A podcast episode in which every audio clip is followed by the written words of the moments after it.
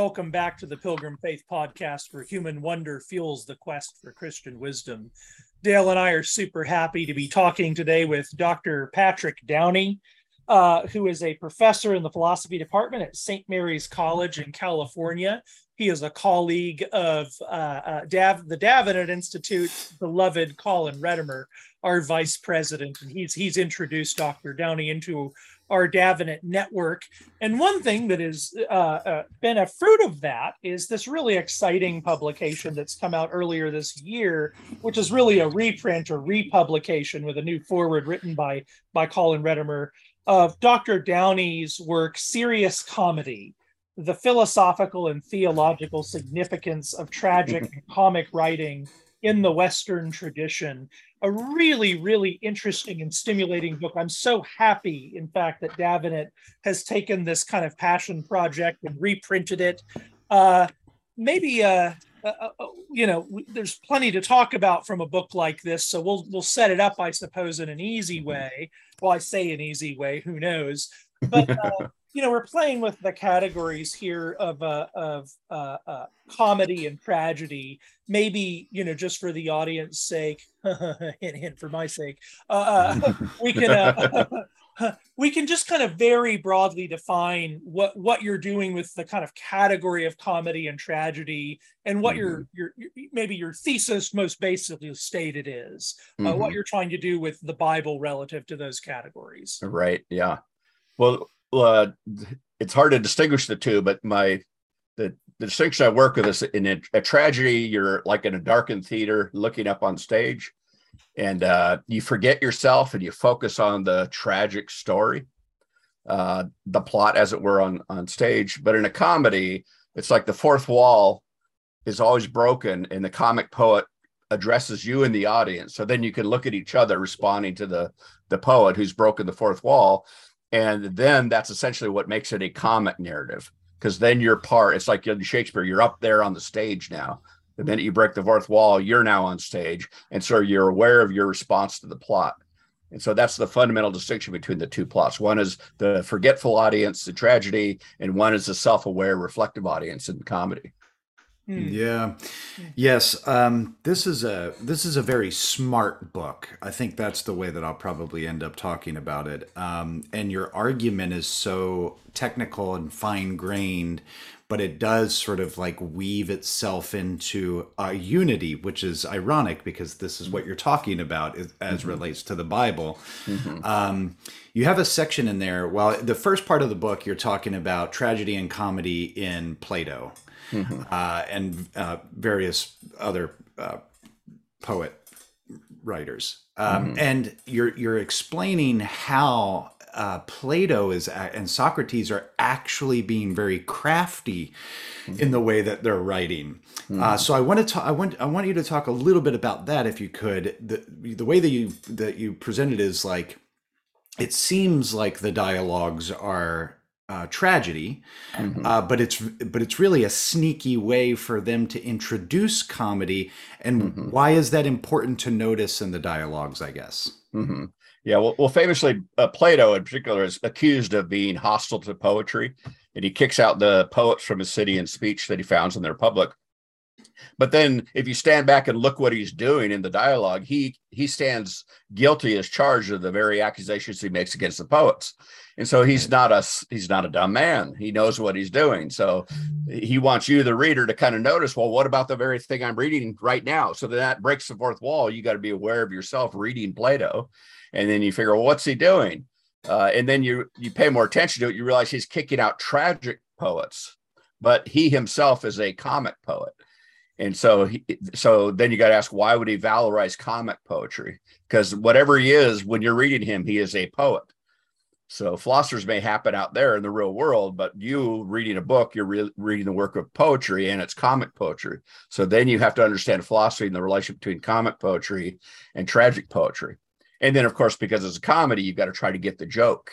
And, and the joke is on you if you don't notice that he's a poet. But if you notice Plato's a poet, they go, oh, I can get the joke. And, and then the laughter and seeing what he's up to leads you to this larger argument about the relationship of poetry to the philosopher in general. Hmm. And and what you I think go on in the book and then do is say there's one way in which Plato sort of develops the Western relationship to comedy, and the Mhm. Bible does it in its own way. It, it Mhm. has its own angle. Can you say Mhm. kind of like in in some what you think how you think the Bible in in, in a Mhm. way makes it so makes a comedy of itself? Yeah, right. Yeah. Yeah, well, it, well, it's like the comedy of I think Aristotle and Plato are both comic poets when they write, but then they're saying you got to live your life outside of the writing, uh, and that's the life of the philosopher. But you got to do that on your own in your existence, to quote Kierkegaard, and not as a reader. Uh, but you look at the comedy of the Bible; it's different because it says, "Yeah, this is a comedy," uh, but if you're going to live your life in the light of this, you have to join in on the comedy, and this this book itself becomes your life you can't live outside of this uh, comedy. It doesn't kind of kick you out and walk out of the theater and live out there. It pulls you in and says you've got to live in this narrative in this poem the rest of your life. It is your very existence. And why would that be possible? Plato and Aristotle can't do that because they're mere mortals writing poetry. But the claim of scripture is it's God himself who's the author of this poem. Mm. So that's the only poem that a human could wisely ever live in terms of without kind of making a fool of themselves. The way tragedy kind of makes a fool of you because you think you can kind of live in a tragedy, but you got to forget yourself. Mm. But here you can be aware of yourself and yet still live in a poem. But it, it takes God as the author of scripture. If he's not the author, it's impossible. Yeah, and he sort of breaks that. and he breaks down the fourth wall because the Mm-hmm. author sort of reveals to us he talks directly to us Exactly. and he, he's the narrator of the of the poem Exactly. um, which is which was a very helpful and brilliant insight you also talk about the unity of the bible you ask a question when we get to part 2 Mhm. what do- is there even a bible Mhm. uh, Yeah. what do we what do we mean when we Right, say yeah. bible Mhm. um, and then you go on to talk about the unity of the bible Mhm. um, so I have a bunch of questions, but I want to sort of take it nice and easy. Mhm. Uh, so maybe what we could do is um, I'll start off with asking uh, you use three authors in particular when you start to develop this idea of a Mhm. Bible. Mhm. Uh, so maybe when you were involved in that study, Mhm. what were some of the did you have any challenges to sort of established uh, you know sort of christian cliches or the right way to think about the bible was that challenging as you worked with the bible as a literary device Mhm. um, and then if if um, if you did sort of feel challenged once you popped out the other side and you and you Mhm. found your your argument Mhm. uh, how did that affect you sort of emotionally and has that done anything for your personal study of the scriptures on your own uh, did that sort of like was that a Mhm. paradigm shift for you Yeah, well, well, I started off with an evangelical background, and so I took the Bible seriously, and I saw it as a unity spontaneously. But then I went to Harvard Divinity School and Boston College, and there you're in a higher critical world where everything's broken into small fragments and the text behind the Bible, and so the Bible is now an artifact of higher critics. They are the ones that make it, and it's just a product of their scholarly expertise. And I knew that wasn't that's not the Bible that I cared about. Uh, but then I I found two guys that were having a major influence, uh, Erich Auerbach and Robert Alter, and a few other people that were seeing the Bible, reading the Bible as literature. And they were able to see it as a unity. And I realized, ah, those guys, I know what they're talking about. That's the Bible I learned, you know, at Calvary Chapel in Orange County under Chuck Smith. That's the Bible that I knew. And they were the guys that brought it back Huh. in, in their way of looking at it. So then I had to see what they're doing and go back and, and account for why this fragmented Bible just is not even worth dealing with. And then the other, the further complication is the other literary reading of the Bible is uh, Meir Sternberg, who is Jewish. So, and also Robert Alter, both of them are Jewish and they read the Bible as a unity, but it's the Old Testament and not the New Testament. So then, in one sense, on my own, I had to add the New Testament as a unity in addition to their to their reading of just the Old Testament and explain why it really is a unity. And uh, so that was just, in one sense, I was just going back to my original origins and having to think it through in the light of these possible criticisms of higher criticism and literary reading of the Bible. one thing you and I share, Patrick. Apparently, uh, uh, I was I was born in the L.A. area, though I was in Texas by the time I was six. But uh, Mhm. my mom, my mom was part of the Costa Mesa Calvary Oh Chapel. yeah, right. Oh, yeah, yeah, so we Yeah. have passed through the same portal as my brother. right. Yeah, Uh, uh, uh, you can. I, I always tell people you can take the boy out of Calvary Chapel, but you can't take Calvary Chapel out of the boy. That, that's, that's for sure. Yeah, I got my the best education I could possibly hope for the Bible is just hearing Chuck Smith work through it step by step by step. Yeah, that's everything. Everything connected to everything else. So you actually saw the unity of the Bible in one man because it was all unified in his head, and you heard it every every time he talked yeah. about it one one angle that's going on in the book that I think um, you know we've we've talked so far, uh, you know, about in in one sense, I, I think almost when when I read your argument, it, it's an argument in a sense that cashes out as explaining cashes out cashes out in terms of being able to explain why the Bible is just truly the universal book. Mm-hmm. One might say that phenomenologically, as a matter yeah. of almost human fact, mm-hmm. the Bible yeah. Yeah. has a universality that is very, very that's just not replicable, uh, replicable anywhere else. Mm-hmm. mm-hmm. But but but uh, descending from that claim, you might say one angle that's just kind of part of the book throughout that I found really fascinating is that you're you're interested in the Bible as also a kind of political document. Mm-hmm, that it mm-hmm. always already is kind of laden with uh, speech or implication or, or weight mm-hmm. toward the world of the polis. Can mm-hmm. you kind of flesh out a bit of what what that how that angle is functioning in, in your in your mm-hmm. claim and in your imagination? Right. Yeah. Well, well, that's where Pla- uh, Plato kind of sets the stage for that because it's kicking the poets out of the city. So it's in right. founding a city, you got to deal with poetry. And as he says, the poet Homer is the one that educated all of Greece. So you can't understand the city without understanding the poetry that people live in terms of. But then by him criticizing the tragic poets, he's criticizing the fundamental illusion in all politics is that they they forget themselves and they take themselves seriously in the world on stage which in one sense is kind of they need a scapegoat. They need to all the problems that would cause civil war in the city to make it blow up. They put on stage, and then they feel they've been purged of that in an audience. So poetry does that for the city. They have an artificial fake unity that allows them to mm-hmm. function, always in terms of some sort of tragic poetry. But mm-hmm. then, uh, but once the Plato introduces comedy, in one sense, he's subversive of the city. It can't hang together in the old way. So the city's kind of limping along uh, philosophy is kind of a threat to the cohesion of the city. It unmasks that lie of the scapegoating tragic theater. Well, with the Christian narrative, it addresses all those problems, but it shows the only true unity you can have is going to be a, a comic unity, but not as a critical one like Plato. But this is the real unity that doesn't depend on a scapegoat. So it really gives you the solution to all the political problems that you're always going to have. That's why the whole unity of the Bible aims towards finally the New Jerusalem at the end of the Bible, where you have the poet in his in his poem and in the world he's created. He's at the center of it. That's the only way you can have a unified world, or the term used, universal. And that's where this comedy is going. So it, it gives you something Plato and Aristotle could never give. They can critique the lie of the city, but they can't solve that problem but this can actually critique it, reveal the problem, the lie of the city, but also give you a solution to the lie that that gives people what they really want with politics, mm-hmm. a unified city. What do you think that that just as a, a brief follow up, and then and then I, I want to hear Dale continue what he was asking, but mm-hmm. but uh, what do you you wrote this you know decades ago, and here we are mm-hmm. reading it again uh, mm-hmm. and and, and it, I can't help but kind of look at our political situation and a mm-hmm. civilization mm-hmm. falling apart. Yeah. Uh, you just talked about the Bible's capacity to solve political problems. Mm-hmm. What uh, there's a new relevance in a sense to this argument. What do mm-hmm. what would you what do you see? You know, as you've reflected on Scripture and its unified message, you live in 2022 mm-hmm. like the rest of us what do you see as sort of what the Bible, in a sense, has to say chiefly to our civilization?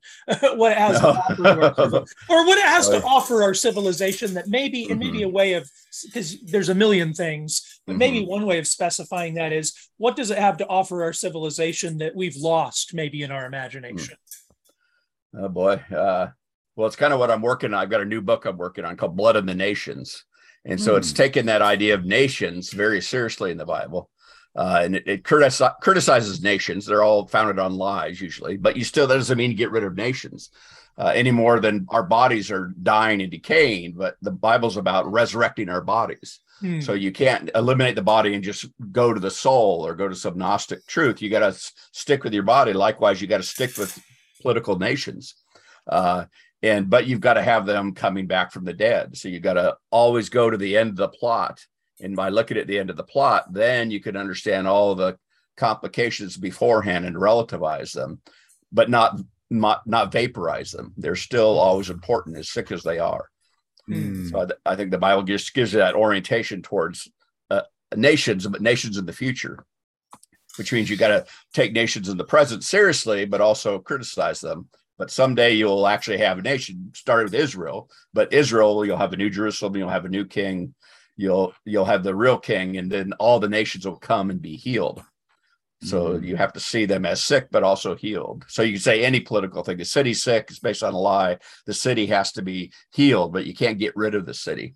And the, the narrative is is that God Himself gives us is how we're going to see this happen. So we have to retell that story again and again and live out that story. And that's how we can survive whatever age we're in. Is this is our real narrative. This is the real plot we're in, and no actual plots around us are really the last word or even ultimately that important in the light of this fundamental narrative that we live in that we are part of that book we're characters in that story yes and i think that's so important i found myself when i'm reading your uh, book especially the first part uh, you talk a lot about sort of mimetic uh, imitation. And mm-hmm. this is the way that the um, poet would present his lie, right? Mm-hmm.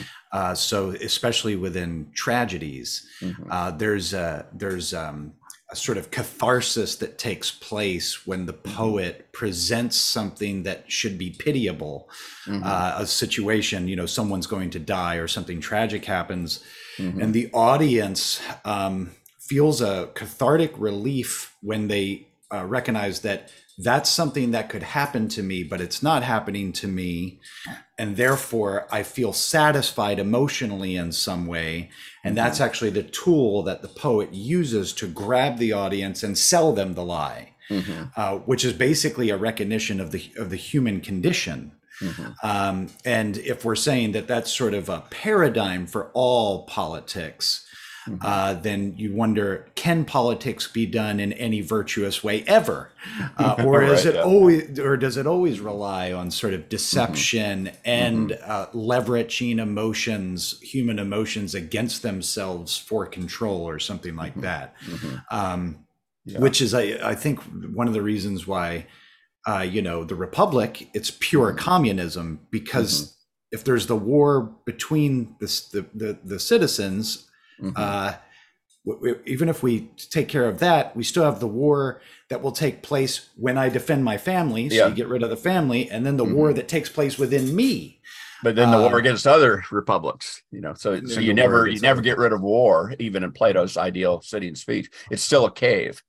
So Plato's aware that yeah, you know, you're never going to solve this problem. A, a tragedy can make you feel like you solved it, that cathartic feeling, but it's a lie and exposes the lie. But here, in, in, terms of your question, that one of the big moves in the book is uh, between the tragic, ancient tragic poetry that Plato criticizes. But when you get to modernity, something strange has happened because there the audience forgets itself and sees the tragic solution on stage. They see the problem on stage, but they, they are feeling the solution with catharsis. But when you get to modernity, uh, take that famous story from Machiavelli. He, Ramiro de Orco solves the problem for Caesar Borgia, but then he pisses people off. So he cuts them in half. He puts the sides of his body on either side of a stump and puts a bloody knife in the middle of it. Okay, now this is theater, but it's political theater. And Machiavelli is telling you this. So now everybody, we live in a world we know the lie is being done. We know mm. what propaganda is. We have propaganda ministers. So we're in on the lie. It's, it's never a tragic lie anymore. It's a comic lie. And so we, we we're always kind of winking and nodding and pretending we believe it. We don't believe any of the lies we tell ourselves anymore. That's what's weird about modernity. The mask mm-hmm. has been pulled off. We can't put it back on. We really can't fake ourselves out anymore. But we really wish we could. So we have this lust for tragedy, which you see in the German idealists, but that lust for never works. They really can't do a tragedy. Nobody can pull it off. And so that's where Christianity's undermined that ability to really have that tragic solution anymore we we got a fake Christianity, communism, and all these things are fake Christian solutions, or we got to go for the real one. But we can't really have a tragic solution. It just won't work anymore. We know it. We're in on the con, so to speak, the con of tragic poetry. Hmm. So Nietzsche cannot but uh, become a bit juvenile. oh, yeah. oh, yeah. he's so envious. He's he's uh, envious of Christ. He's the Antichrist, right? Everything's yeah. envy of Christ. Uh, that's that's a that's a really fast. Yeah, that that section on sort of the sort of the, uh, the, kind of comedy of a technological age, mm-hmm. Uh, I thought was really I, I, think is just really fascinating. Tell us, I suppose, about um, the background in Strauss, I guess. This is, mm-hmm. you know, Strauss is a is a figure in contemporary philosophy that mm-hmm uh, if you know about him, you know a ton about him, and you argue with people about him, or you mm-hmm. just don't care at all. yeah, right, yeah, my impression. right, right, yeah, yeah. but uh, but uh, but but you know, part of this it seems is animated by some challenges posed by mm-hmm. Strauss. Maybe he set up some of the problematics that you're trying to to mm-hmm. address here. Help us understand what what is kind of Strauss's challenge mm-hmm. and the book's relationship to that challenge. Right. Yeah. Yeah. You're right. He set up the question that led me through this whole thing basically he focused in on comedy and tragedy uh, by saying this is the story I start with is that he says uh, uh, famously Jesus wept a few times. You read that scripture, but uh, Socrates never wept, but he laughed a few times. So then he says, well, maybe maybe philosophy is more like uh, laughter, and and and and Christianity is more like uh, weeping, because mm. So he makes a comic and a tragic character. But then what he leaves out is the plot but he does say uh, the plot read the characters, but he does say the the only question worth asking is whether the Bible or uh, philosophy is true. Those are the only two serious possibilities in life. So that set me going. But then I had to refine his distinction between Jesus and uh, Socrates, because even though Jesus weeps a few times, the plot he finds himself in is, is a is a comic plot through mm. and through. Mm. It's the ultimate happy ending. Mm-hmm. And so so then once once I trying to sort that through, then I realized, well, everybody, it's not just Strauss, everybody's making this distinction between comedy and tragedy. Hegel, uh, Kierkegaard, mm. Machiavelli, uh, Plato uh, has it, Aristotle has it. They all have to deal with comedy and tragedy to talk about the philosopher. And mm. so then lo and behold, well, that that opens up the whole Christian narrative as being a comic narrative. And you realize realize how it fits into the line of questioning starting from from Plato in the poets and that Strauss has just made that manifest. That he he knew that was the the question to ask, and so I just kind of basically ran with his uh, his question, and everything kind of mm-hmm. came together because it was such a crucial question. Yeah, that's that's a that's very helpful. I've often wondered, in fact, if the significance of the fact that we don't have a record of Jesus laughing. In fact, mm-hmm. I, I wrote an article on this. Once. You wrote an article on that. It's something yeah. like, and I think what I was trying to develop is maybe maybe the rhetorical device is that Jesus Jesus never laughs in the gospel so that we can laugh. Mm-hmm. Uh, yeah. uh, you know, yeah. like right. That's, yeah, yeah. that's the uh, almost see, and it's it kind mm-hmm. of consonant with what you're saying is mm-hmm. like it's an irony. He's a mm-hmm. man of sorrows, and yet mm-hmm. it is the man of sorrows that renders the whole mm-hmm. comedy. Right. Uh, oh, yeah. Uh, yeah. Uh, yeah. Yeah. Right. That, yeah. That's that's yeah. really that's really fascinating. One thing I'm um, curious about Dr. Downey, is you call it a serious comedy. The mm-hmm. title of the book is Serious Comedy. Mm-hmm. Um, and when I was reading, um, when I first started reading your book, I'm thinking, well, the Bible, based on how you're describing tragedy, mm-hmm. is a tragedy. So in my mind, it was I was I and I'm like I can't wait to see how he develops this. I, you mm-hmm. won me over. I agree with your thesis, uh, mm-hmm. the basic claim of the book. I mean, mm-hmm. I think it's it'd be hard to refute it, but but we do have a scapegoat in Christianity. Um, we do feel a certain level of catharsis through the brutal death of the Son mm-hmm. of God. Mm-hmm. Uh, and there is a sort of relief mm-hmm. knowing that it's been my guilt has been sort of carried off with the death of the scapegoat for mm-hmm. me. Yeah. Uh, and in that way, it is a sort of like detachment where I'm watching mm-hmm. it unfold. Mm-hmm. Um, of course, you go on to say what makes it a comedy is that fourth wall is broken. The author lets us into the story. Uh, we can mm-hmm. actually participate in it. Mm-hmm. Um, but but uh, what do you mean when you say serious comedy? So mm-hmm are you sort of saying almost like a tragic comedy or how what's the word serious doing there yeah well well early on it goes back to plato's phaedrus there's a distinction between life you can have a serious or playful life But then a narrative, a poem, could be either a comic poem or a, a, tragic poem. So life and poetry are two separate tracks: serious versus playful versus comic versus tragic. So to say it's a serious uh, comedy is to put the two together because in Plato you can have uh, you can have a uh, comic narrative, I mean a tragic narrative, but that means you're not living your life seriously. But if you mm. realize your narratives are uh, a comic, then you then you that's the only way you can have a serious life is not to live in the poem. So you got to separate a serious life from any narrative. You live your life seriously outside of the theater, so to speak. But in, in the biblical thing, you know, you, you live your serious life in the theater.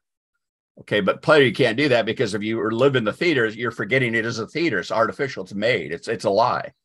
But mm-hmm. the Bible, if God in the Bible, if God is the author of it, then this isn't a lie. This is the real thing. So in your question, your use of scapegoat, this this is the Girardian influence on it. The very word scapegoat means that you're lying to yourself. That guilt, that goat's not really guilty, but you're telling yourself it is. You got to lie to yourself to pretend that. That's what Jesus exposes that he's not a scapegoat. He's the innocent lamb. He isn't guilty. He really is the innocent one. And yet you're lying to yourself thinking he is guilty. So he mm-hmm. exposes mm-hmm. the lie, but then he shows the only way that you could somehow overcome why you needed that lie in the first place, why you needed to lie to yourself. But then you got to go up to the author.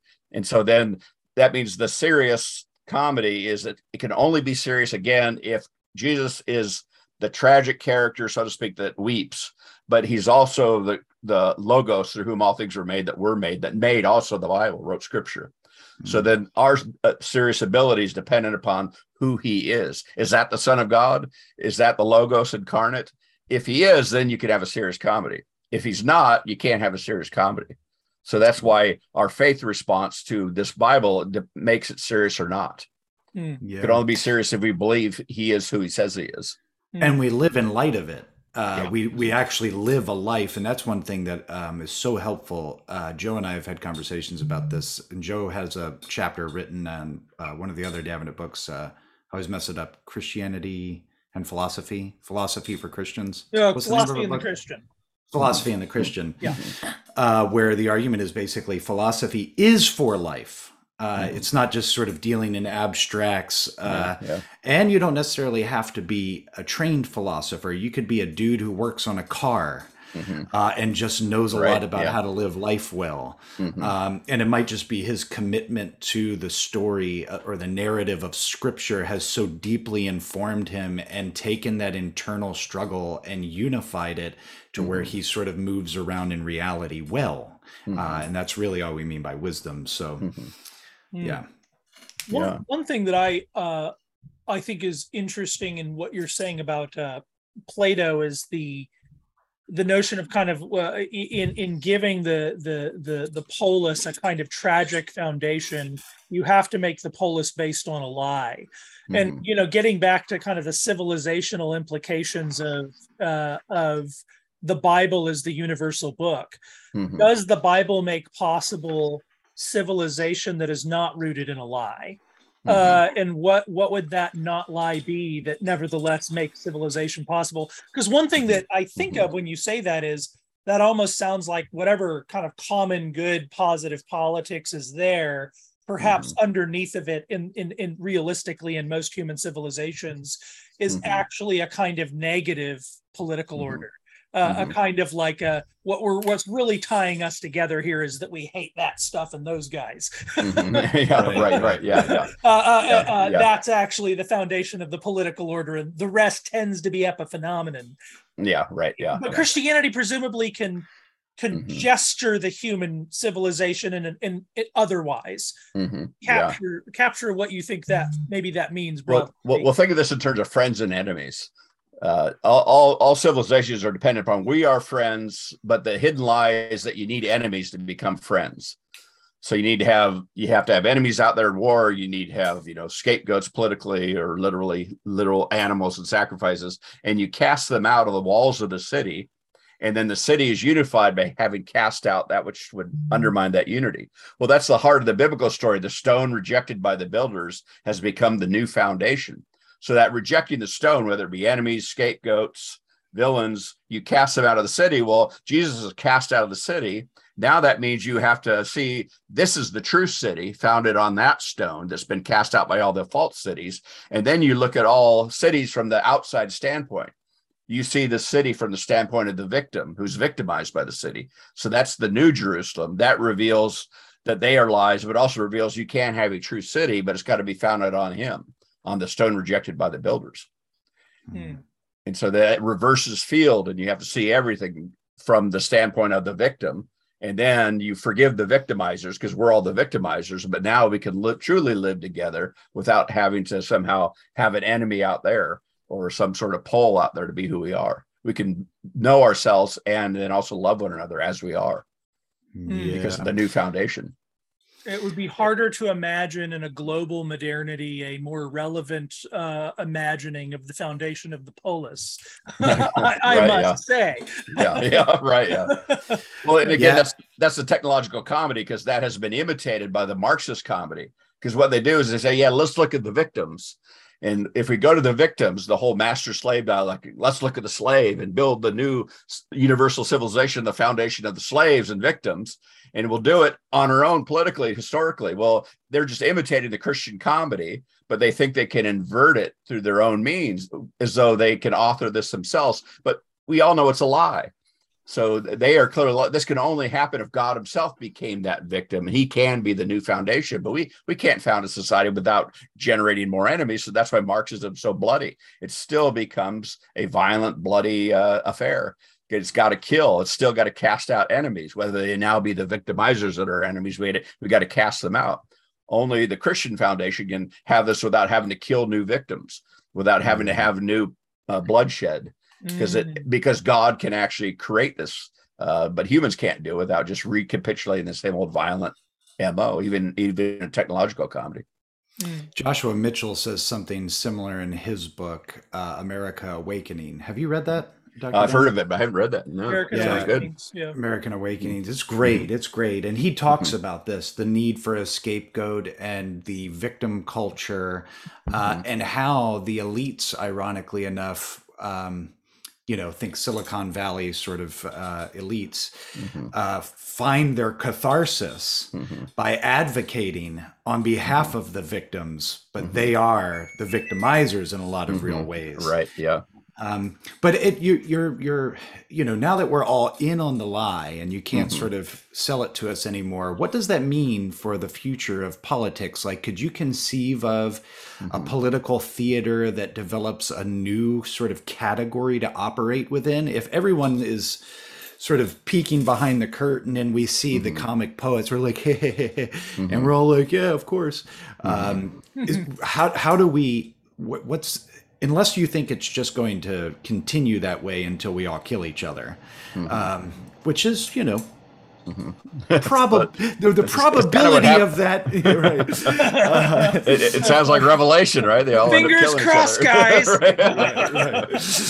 Uh, but do you do you think that there's going to be any sort of switch in the political theater to sort of cast cast aside the fact that we're all looking in on it. Is and there after something... Roger Stone? Yeah, uh, yeah, yeah, right, right. yeah, no, I, I don't. It's, it's going to be the same old, same old stuff happening. Uh, you either basically now you either become a Christian in the old-fashioned sense, or you're just going to keep kind of feverishly lying to yourself, feverishly working the stuff out. But it's just ineffective. Nobody knows how to pull it off anymore. Nobody can really come up with a political solution except the old solution staring us in the face. That's really mm-hmm. the only other option.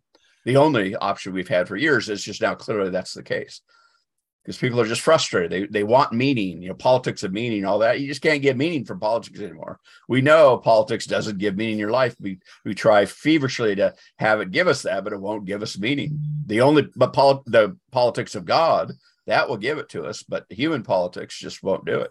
Mm one of the things um, I'm I find myself writing a lot more about these these days. It's, it's interesting. It's very resonant with things I'm hearing from you that that it seems to me like one way of describing kind of the modern temperament or the modern mood is that we're all, I think we're perhaps all more cynical than we Mhm. could possibly imagine. Like if Right. we, we could really get in a time machine and understand just what the cognitive life of Mhm. somebody a thousand years ago was versus Mhm. now, I Right. think we'd find that we're all cynical at an almost metaphysically cosmic Oh, yeah. level. right. that- Yeah. And that maybe that's the so you know, I almost wind up thinking like what what what does it look like to kind of he, be healed of that? That can't be Mhm. good. Mhm. And, yeah. and yeah. Lewis, it seems to me, Lewis's Mhm. answer to this, it seems to me, is just very often uh, his notion of reenchantment is so simple and non-fancy. It really is. The, it's the Mhm. reenchantment of your neighbor, Mhm. uh, the your neighbor, the, the the face of the human, which the Christian narrative illuminates. I mean, Right, yeah. Is the foundation of the of the Mhm. that shining of the light on man himself Mhm. uh, Mhm. in a sense, and the most glorious sense we can speak of that. And it Mhm. seems to me one of the paths to quote quote re-enchantment, you might Mhm. say, Mhm. is uh, that that that well, you know what the, the the other book we're publishing by Traherne, the shining human person, uh, and yet it takes perhaps the the reign of Christ in the human heart to really shove us into each other in that way, in a way Mhm. that would ultimately be effective.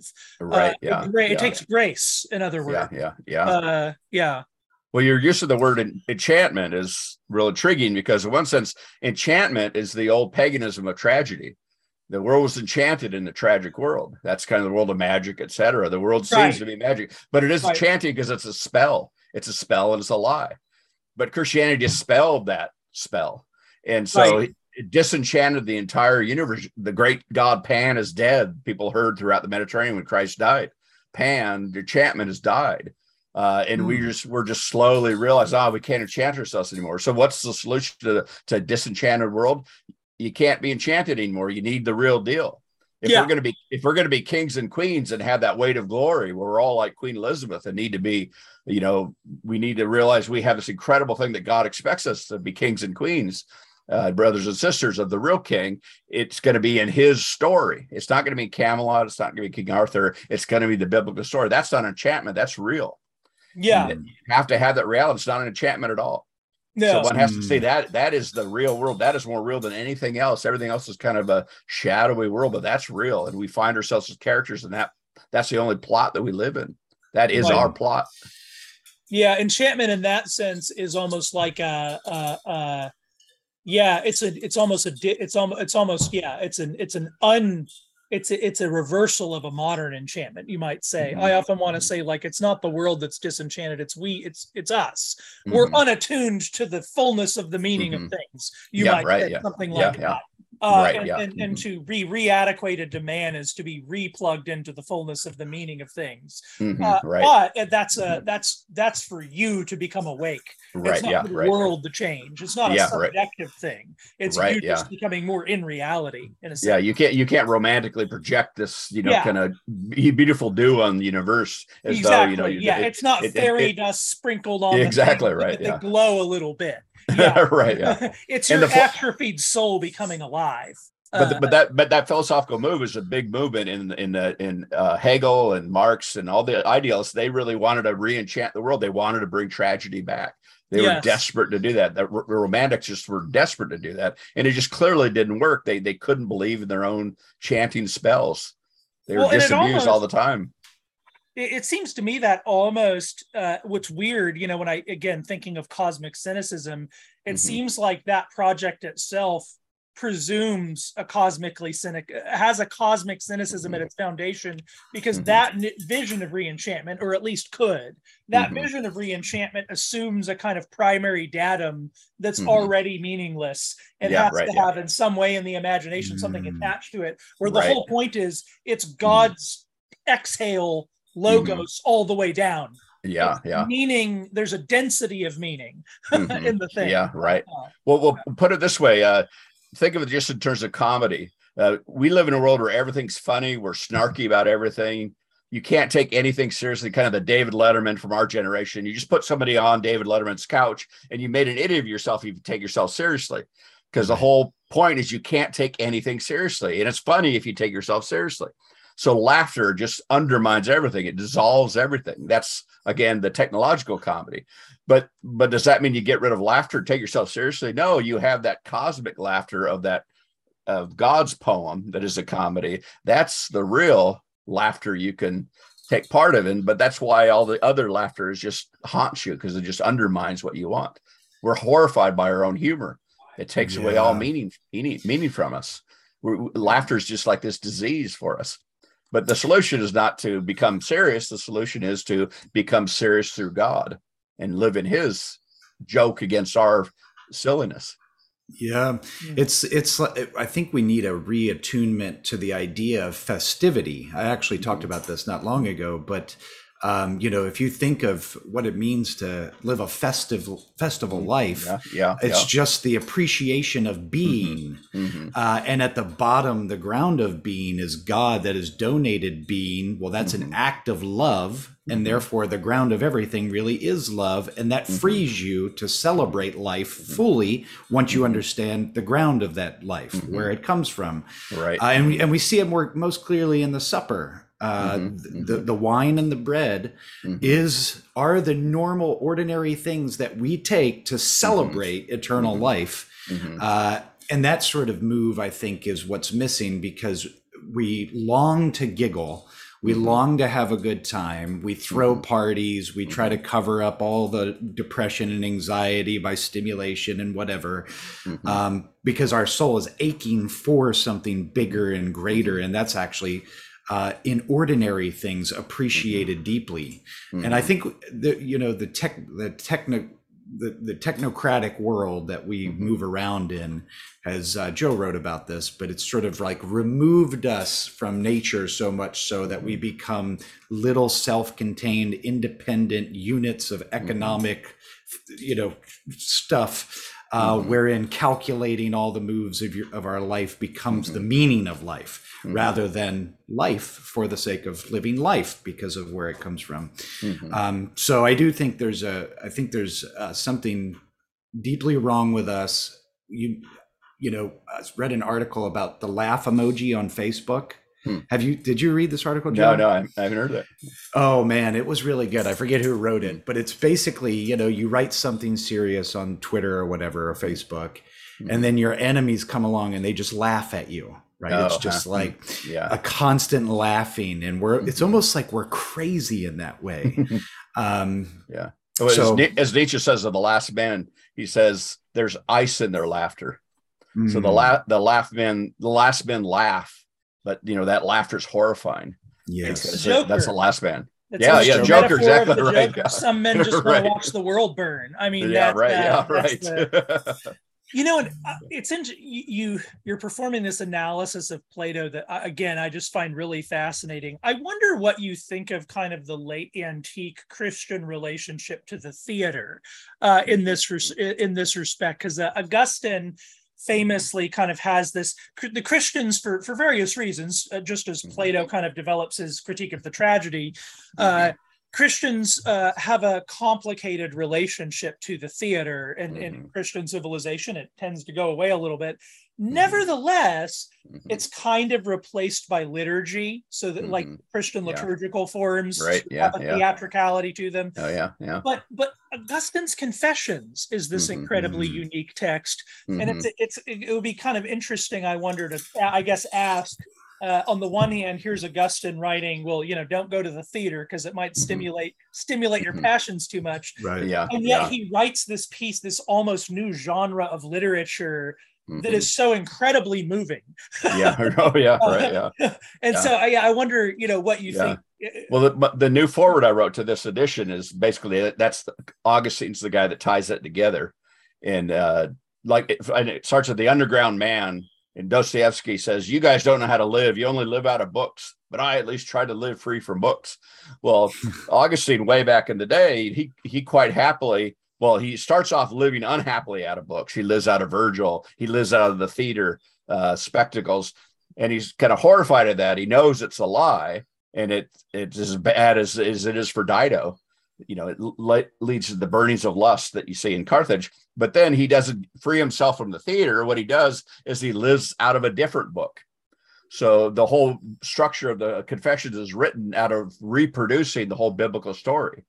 So mm-hmm. the, the the story reproduces not only Virgil because he's like Virgil. I mean, he's like Aeneas on his way to Rome, but the larger context is the first and second Adam and the first and second tree.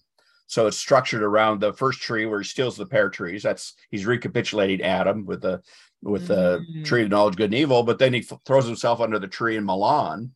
And the final solution that he hears that little voice say, "Take and read, take and read," Yeah. and yeah, reads a book. But then what does the book say? Put on the Lord Jesus Christ. So you're not only reading out of Romans, but that character, the main character in the story, you put him on like a role and you become this character in that plot. And that is your solution. That's your salvation to put on the Lord Jesus Christ in the story of which he's the main character and the author as well.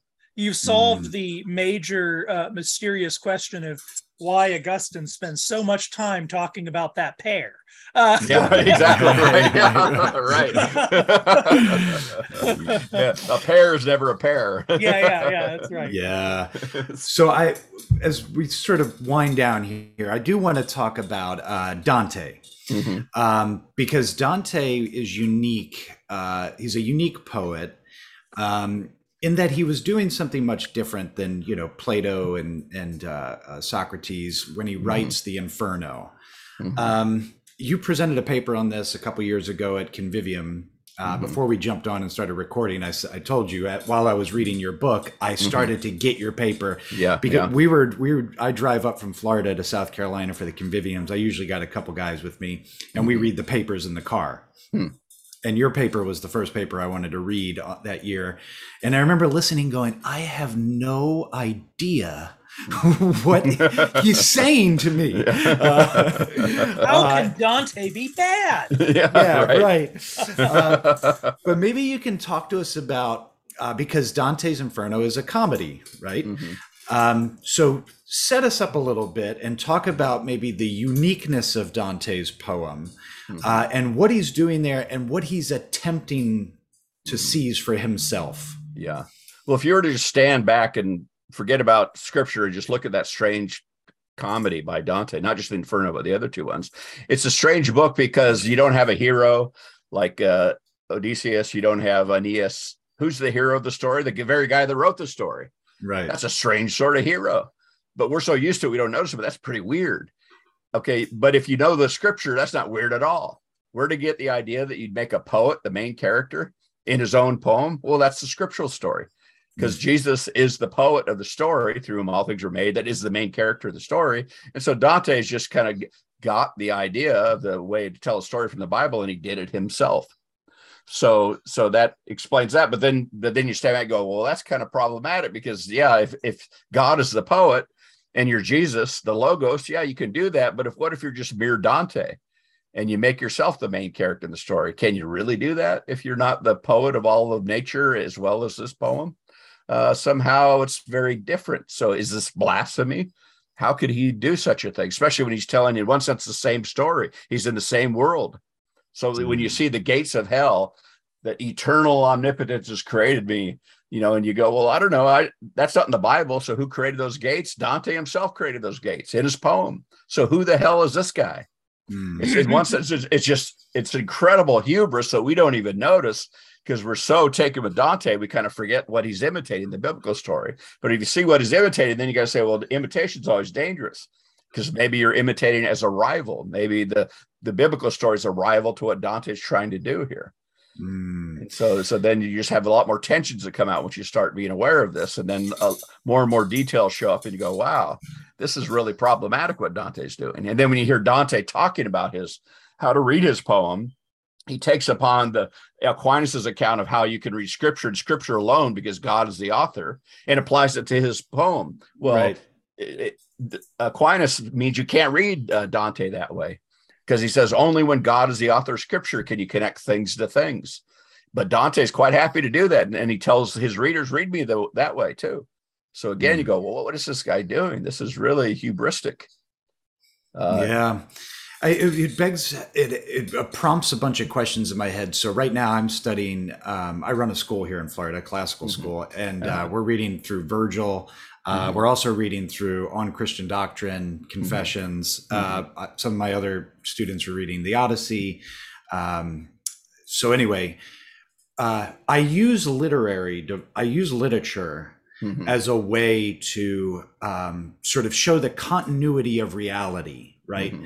Like this, the minds of our predecessors have thought about the structures of reality in this mm-hmm. way. What is mm-hmm. man? What is the city? What is this mm-hmm. world? What's our relationship to it? Yeah. What are the virtues? and this shows a sort of emerging uh, continuity of mm-hmm. what it means to be a human. Mm-hmm. Um, so in some of the throughout the book, and even with Dante, it seems like what we're doing what's the function of literature in the life of a christian mm-hmm. um, because i think some could probably say well if the bible is the book of books mm-hmm. do i need another book mm-hmm. do i mm-hmm. really need to know about aeneas do i really yeah, need to read yeah, about yeah. odysseus mm-hmm. uh, so wh- how would you what What do you think hmm. about that? Like, what is the function of literature? he yeah, teaches at a great book school. right. yeah, right. You better have a good answer to this one. well, well, yeah. Well, you should at least you should at least be asking that question suspiciously, especially in both as as Christian, but also as a part of the Jewish faith. If you don't take that commandment against making graven images seriously, notice what what's prescribed. You don't have any image of anything in the heavens anything under the earth or under the sea. Well, these are all things you can't eyeball with your eyes. You can't see them. Hmm. So why are they being proscribed? He's not saying don't make a statue of a, you know, of a giant uh, dog or something like the Egyptians. He's talking about things that put the whole universe together with the things you can't see that you can't know, you can ask about, but you can't answer with your own eyes. And that's what you can't do because you don't know it and you've got to know you don't know it. So one should be very wary of that. Don't give a fake knowledge when you don't have it. And that's why literature is so, so dangerous because it kind of gives you a universe that isn't necessarily the, the real universe that you take it as real. And that's why Plato calls it a lie, but also the Old Testament calls it uh, the temptation of idolatry. The only world you can live in is someone that has seen all those things, so the God who created everything. And he actually happened to write a book so you got to take that book radically different than all other books. This is the book with a capital B. Every other book has to give an account for itself in the light of this book. They're not on an equal level. This is the book that judges other books. They may be idols. This is not an idol. You only have idolatry if you have the real thing. If there's not the real thing, there's no idolatry. But if there is hmm. idolatry, it's because you got the real deal. So then who could really know what's hidden behind all our veils? It'd be the creator of the universe. And he happened to write a book so, but that's why we got to be very, very wary when we read or write books because of that one book mm. and its author. Maybe. So I'm just. Oh, go ahead. No, go ahead. Yeah. I was just well, he, I think he was going to say just burn down all the liberal arts universities.